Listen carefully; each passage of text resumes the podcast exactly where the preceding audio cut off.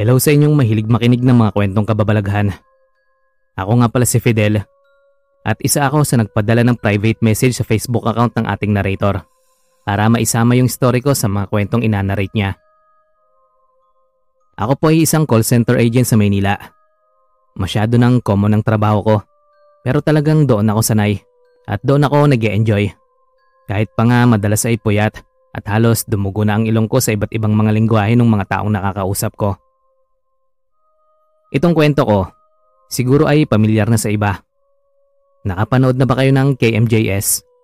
Noong naging content nila si Junjun na nagpaparamdam sa mga call centers around Manila. Yun po ang ikukwento ko sa inyo ngayong araw. Pero ito ay sarili kong karanasan. Bago pa lang ako nun sa trabaho, ang ate ko ay isang call center agent at alam niyang pangarap ko rin talagang maging kagaya niya dahil na rin sa kursong kinuha ko. After ng ilang years matapos kong graduate, ay nag-umpisa na ako magtrabaho bilang isang call center agent sa tulong na rin ng aking ate. Noong unang araw ko sa trabaho, ay marami naman akong mga nakilala. Mababait naman ang mga nagtatrabaho doon. Yun nga lang ay talagang kailangan mong i-balance ang oras mo sa pagsasaya at pagtuunan ng oras yung trabaho mo dahil anytime ay pwede kang makareceive ng tawag. Maayos na natapos yung unang araw. Sadyang nakakapagod lang at nakakangalay dahil sa pag-upo ng matagal. Noong sumunod na araw, ay doon ko na naranasan yung first encounter ko sa kaluluwa ng batang nanggugulo doon sa call center na yon. Gabi naman yon. Katatapos lang ng isa kong tawag. Kaya napasandal ako sa swivel chair na inuupuan ko that time. Napainat ako noon at ramdam ko pa ang paglagotok ng mga buto ko sa likod na talaga namang masarap sa pakiramdam. Tatayo na sana ako noon para kumuha ng mainit na tubig sa water dispenser. May dala kasi akong kape noon dahil alam kong tiyak na aantukin din ako. Kaya para mapigilan yon ay ako na ang nag-adjust. Kinakapa ko noon yung kape sa bag na dala ko nang may marinig akong boses, Sir Van. Noong una ay hindi ko masyadong maintindihan yung sinasabi noon kasi malabo. Kumbaga puro bulong lang at yung tono ng boses niya ay parang may kausap. Tumayo ako noon, tapos nag-decide akong hanapin kung sino yung nagsasalita at kung saan banda yon. Kaunti na lang kaming natitira sa office that time. Yung iba ay nauna nang umuwi dahil tapos na silang magtrabaho. Yung iba naman ay nagmemeryenda rin at yung iba ay may inaasikaso sa mga tables nila. Habang naghahanap ay mas lumalakas yung boses. At doon ko lang nakilala na boses yun ng isang bata, batang lalaki. Mas nagiging malinaw na noon yung sinasabi niya. Mama, yun ang paulit-ulit niyang sinasabi. Akala ko noon ay bata yun na naligaw dun sa office. Kaya gusto ko sanang hanapin para matulungan. Habang naghahanap ay nakarinig na lang ako ng tunog na tumatakbo. Yung pa ay magaan lang ang tunog. Yung parang sa mga bata. Alam naman na natin ang way ng pagtakbo ng mga bata. Talagang walang pakialam at madapa kung madapa. Ganun mismo yung pagtakbo kaya napalingon ako sa may bandang likuran ko dahil doon ko talaga narinig na nanggagaling yung mga tunog. Doon ay nakakita ako ng batang nakatalikod. Huminto yung saglit sa pagtakbo tapos naglakad palabas sa may pintuan. Bata, wait lang! Nasaan ang nanay mo? Sigaw ko pa. Alam kong narinig yun ng bata pero wala yung sinabi at nagpatuloy na sa paglalakad. Yung bata ay nakasuot ng puting damit at itim na short. Hindi ko nakita yung mukha nun dahil nakatalikod nga sa akin. Wala na akong choice nun kundi sundan yung bata. Dumiretso kami sa isang madilim na parte ng office. Nagsalita ako ulit. Sabi ko, Bata, tayo na. Ibabalik na kita sa nanay mo. Pero talagang nangatog ang mga tuhod ko nung humarap yung bata sa akin, Sir Van. Wala yung mukha at marumi yung mga suot na damit. Napalunok ako noon habang pilit na umaatras. Sa takot ko noon ay pinilit kong makalayo dun sa lugar kung saan ko sinundan yung bata. Pagkabalik ko sa lugar kung saan ako nagtatrabaho, doon sa maliwanag na parte na, ay kumuha agad ako ng malamig na tubig sa water dispenser habang iniisip yung nangyari. Habang nakatayo sa may water dispenser, ay may nakasabay akong isa ring lalaking call center agent na kukuha rin ng cold water that time. Pre, ayos ka lang ba? Nagulat ako sa tanong niya Akala ko noon ay tinanong ako nito dahil tulala ako. Pero nagulat talaga ako nung bigla niyang tinuro ang braso ko. Bumaba ang tingin ko doon at nakita ko ang mga kalmot sa iba't ibang bahagi ng braso ko. Yung iba ay dumudugo pa at bakat na bakat yung mga kuko. Nagulat talaga ako noon at tinanong ko siya kung saan ako pwedeng makakuha ng mga band-aid o alkohol na pwedeng ipanggamot doon sa mga kalmot na nakuha ko. Lalo na dahil nung mga oras na yon ay nagsisimula nang sumakit yung mga yon. Itinuro niya naman yung isang parte sa office kung saan nandun nakalagay ang first aid kit. Nagpasalamat lang ako noon. Tapos dumiretso na ako sa itinuro niya. Aware akong gusto niyang magtanong tungkol sa nangyari sa akin. But at the same time ay parang ayaw kong sabihin dahil baka hindi siya maniwala. Habang nililinis ko gamit ang alkohol yung mga kalmot na natamo ko, ay biglang lumapit sa akin yung lalaki na nakita ko sa may water dispenser. Si Junjun ang may gawa niyan, ano? Sabi nung lalaki. Bahagyang kumunot ang noo ko nun. Sabay sabing, Junjun? Sino yun? Doon na siya nagkwento ng background ng batang tinutukoy niya. Ang nanay daw ni Junjun ay isa ring call center agent sa naturang opisina. Minsan daw nung dinala si Junjun doon para sa isang event. Pero hindi raw pinayagan ng mga taga-ron na papasukin si Junjun sa main venue. Kaya naman ang ginawa nung nanay ay iniwan yung bata sa lobby, kung saan ay hinayaan daw nitong maglaro lang yung bata doon kasama yung bola nito. Pero sa hindi raw inaasahan ay na-curious yung bata sa elevator at pumasok yun doon, unaware sa pwedeng mangyari sa kanya. Maraming nagsasabi na na-stuck si Junjun sa elevator at yun na ang ikinamatay ng bata. Matapos daw yung aksidenteng yun ay doon na nagsimulang magpakita si Junjun sa mga elevator, sa mga opisina, sa banyo at sa iba pang lugar sa loob ng call center. Hanggang ngayon ay nakakaramdam pa rin ako ng inis sa nanay ng bata. Kasi bakit iiwang mag-isa yung anak sa labi? Gayong malaki yung posibilidad na maaksidente yung bata. O kung hindi man maaksidente ay makuha ng ibang mga dumadaan. Pero yung mga nagtatrabaho naman daw dun sa opisina na mga call center agents ay sanay na sa pagpaparamdam ni Junjun. Maswerte ka pa kapag may kasama ka kapag nagparamdam. At malas mo na lang kung mag-isa ka.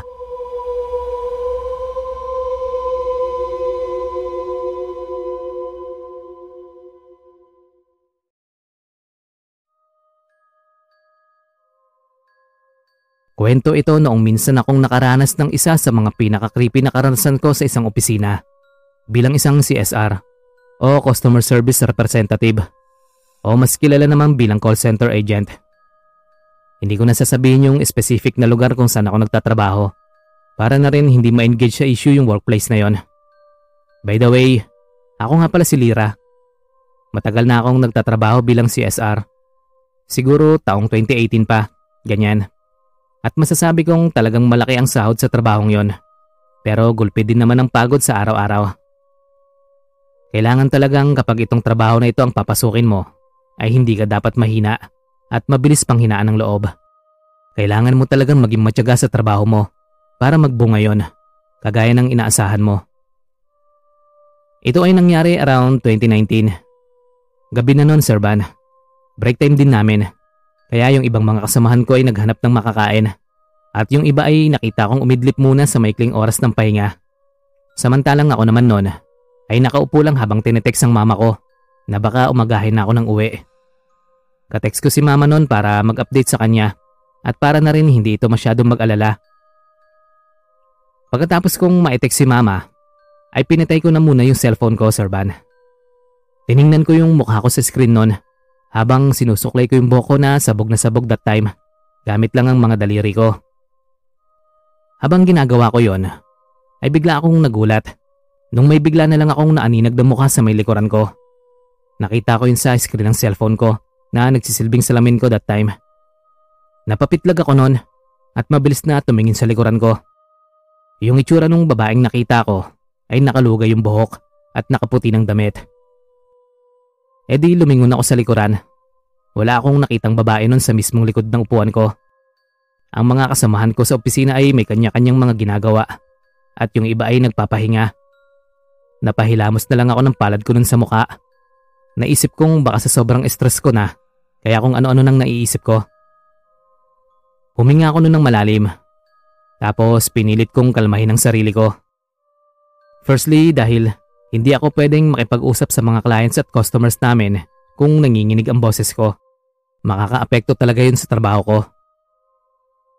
Tumayo na lang ako noon. Tapos kinuha ko yung isang tinapay at yung kanin at ulam ko sa bag. Sadyang nagbabaon na ako para makaiwas sa mga gastusin.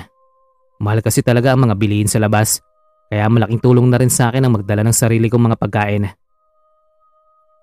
Habang kumakain, ay nakakita ako ng babaeng nakaputi. Papasok yun sa may comfort room at natanaw ko rin dahil sa glass window. Nasa may labas pa kasi ang banyo namin. Nakatalikod yung babae at sa buhok pa lang at damit nun na puti. Ay alam ko nang yun mismo yung nakita ko sa may likuran ko noong mga oras na inaayos ko yung buhok ko. Kaya naman ang ginawa ko ay mabilis akong lumabas. Tapos dumiretso ako sa women's toilet. Gusto ko lang sanang itanong doon sa babae kung anong kailangan niya dahil nasa likod ko ito kanina at kung bakit ito nasa opisina namin. Dahil for as long as I can remember ay hindi pwede doon ang mga hindi CSR. Bawal ang mga hindi nagtatrabaho doon dahil baka makadistract ng ibang mga nag-uusap. Isa na rin yun sa rules namin. Pagkapasok ko sa CR ng mga babae, ay wala akong nakitang kakaiba. Tatlo ang cubicle doon. Yung dalawa sa unahan ay bakante. Samantalang yung nasa dulo naman ay alam kong may tao. Sigurado na talaga ako noon na yun yung babae na nakita ko. And what made me think na may tao talaga doon? Narinig ko kasi yung lagaslas ng tubig sa gripo. At may ibang ingay din akong naririnig doon na hindi ko ma-identify kung ano. Marahan akong naglakad papunta sa dulong cubicle. At halos manlamig yung katawan ko noong makitang bakante yon. Walang tao sa loob dahil bahagyang nakabukas yung pinto. Yung tubig din ay hindi tumutulo at malinis yung cubicle. Natatakot na ako noon, but at the same time ay iniisip kong totoo ba yung mga nakikita at naririnig ko o sadyang kulang lang ako sa tulog. Nag-decide ako noon na kalimutan yung nangyari kaya humarap ako sa malaking salamin sa loob ng comfort room. Naghilamos ako noon para mabuhayan ako kahit papano. Pero sa halip na mas tumapang pa ako, ay para akong mababaliw noong pagtunghay ko ay may nakita akong babae sa likuran ko. Yun yung babaeng nakangiti na nakita ko noong nagsusuklay ako sa opisina. At yun din ang babaeng nakita akong pumasok sa banyo. Pero ang lalong nagpanginig ng mga tuhod ko ay yung damit niya. Hindi na yun ganoong kaputi dahil puro dugo na yun. Tumutulo yung mga dugo sa ibang parte ng katawan niya. Yung mukha niya naman ay sobrang gulo. Basa yung buhok at yung ngipin ay puro dugo habang nakangiti ng sobrang laki. Hindi ko na alam noon ang gagawin ko. Kaya naman ay napasigaw ako. Tapos nagtatakbo na ako palabas. Nakasalubong ko pa yung katrabaho ko na pinagkwentuhan ko naman nung nangyari. Sinabi nito sa akin na talaga raw hindi na bago ang pagpapakita ng babae. Basta raw kapag nagpakita yun sa'yo, ay huwag mong ipapahalata na nakikita mo siya dahil mas susundan ka pa daw nun at mas tatakutin pa. Pinainom ako ng tubig nung katrabaho ko, tapos sinabihan ako nun na magpahinga muna na siyang ginawa ko naman. Until this day ay ganun pa rin ang sitwasyon sa opisina. Maraming mga bagong CSR pa rin ang nagsasabi na may nakikita silang babaeng nakaputi, nakangiti ng malaki at duguan sa opisina, either working hours o break time.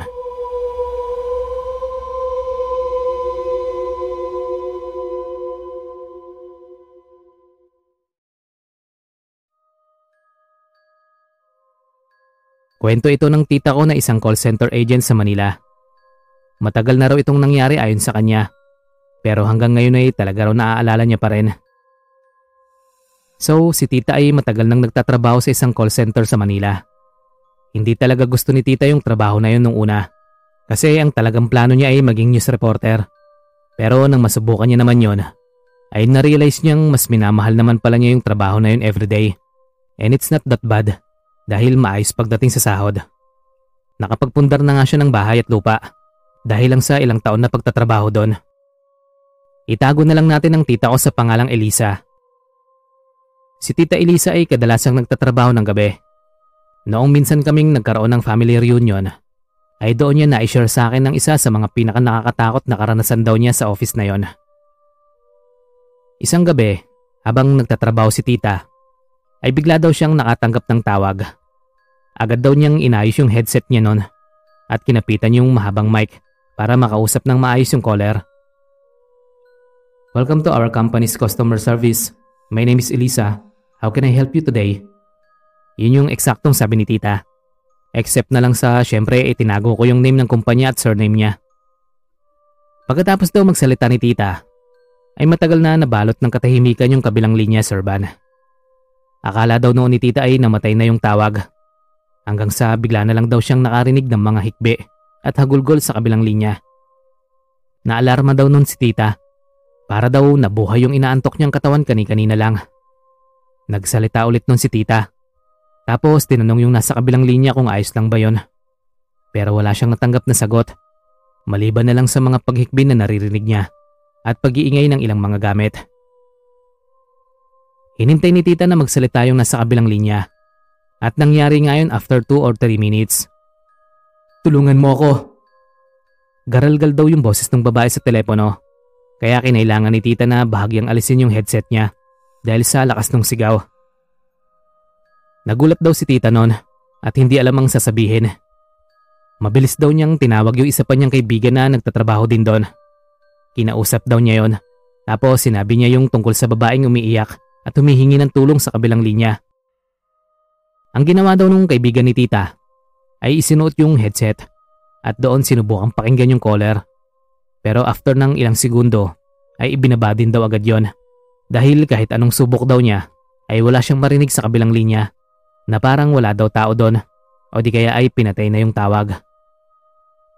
Nag-uusap pa si tita noong biglang ipatawag sa opisina yung kaibigan niya para sa isang meeting. Kaya naman kinailangan ulit ni tita na humarap sa computer at maghintay ng mga callers. Nakita daw ni tita na namatay na rin yung tawag noong creepy na babae. Kaya nakahinga naman na daw siya noon ng maluwag. Pagkatapos noon, ay may nakausap ring ibang client si tita na galing pa sa iba't ibang mga bansa. Ilang sunod-sunod din daw yon. Matapos daw yung huling tawag, ay nagulat si tita dahil may kasunod agad yon. Kagaya ng ginagawa niya kapag may tumatawag, binati niya ulit yon. Tapos tinanong kung anong maitutulong niya. At ayun na naman, Sir Van. Noong marinig daw niyang walang sumagot, at tahimik na tahimik lang ang kabilang linya, ay doon na naman bumalik yung weird na pakiramdam na siya ring naramdaman niya noong makatanggap siya ng tawag noong nagdaang oras. Yung tawag mula sa babaeng humihingi ng tulong. Napalunok daw nun si tita noong bigla na naman niyang napakinggan yung mga hikbi at mga pag-iyak sa kabilang linya. Nanginginig na raw nun ang mga kamay ni tita at hindi niya magawang magsalita pa. Pero noong akala niya ay yun lang ang kayang gawin ng babae, ay nagbago raw yun nung marinig niyang tumatawa yon, Sir Van. Yung tawa daw ay mahina, hanggang sa palakas ng palakas. Tapos maya-maya ay biglang nawala ang mga tunog na galing sa caller. Tumahimik ulit yon. Not until bigla na lang nagsisigaw yung babae sa kabilang linya. Tulungan mo ako! Tulungan mo ako! Alam ni tita na base sa reaksyon ng babae, ay nagwawala na yon kung nasaan man yon. Sisigaw daw yung babae. Tapos sa tawa at mas nagulat pa si tita noong biglang may ibinulong ito. Papatayin kita. Papatayin ko kayong lahat. Pagkasabi raw nun ay bigla na lang daw tumawa ng tumawa yung babae. Kaya sa takot ni tita ay bigla na niyang pinatay yung tawag. Nanginginig yung mga kamay niya nun at inilibot yung tingin sa paligid ng office. Busy daw ang lahat pero hindi siya mapakali dahil doon sa banta ng caller na papatayin daw siya. Umiiyak na daw nun si tita sa takot. Mabuti na lang at nakita siya nung kaibigan niya na nung mga oras na yun ay katatapos lang sa meeting at nakalabas na sa office. Doon na raw ulit niya ikinuwento yung nangyari. Halata rin daw niyang natakot yung kaibigan niya dahil sa reaksyon nun. Pero pinilit daw siyang yakapin. Tapos nagpaalam na uuwi na sila noong gabing yun. Ang sabi ni tita ay nagkaroon daw siya ng trauma kapag nakakakita ng numerong tumatawag. Nahihirapan daw siya noong una, sa takot na rin na kapag sinagot niya yon, ay yung babaeng humihingi ng tulong ang bubungad sa kanya. Pero after ng ilang months naman daw, ay nawala din yon. Mas nag-iingat na daw siya sa pagsagot ng mga tawag, at kapag kakaiba yung sumasagot doon, ay agad na niyang binababaan. Ang sabi ni tita ay hindi yon kabastusan, kundi pag-iwas sa mga kapahamakan na pwedeng ihatid ng ibang caller sa'yo na hindi naman talaga tungkol sa service nyo ang habol, kundi manakot ng mga tao. Ang sabi rin ni tita ay hindi na ulit tumawag yung babaeng umiiyak at hindi niya alam kung tao ba talaga yon o kaluluwang hindi mapanatag.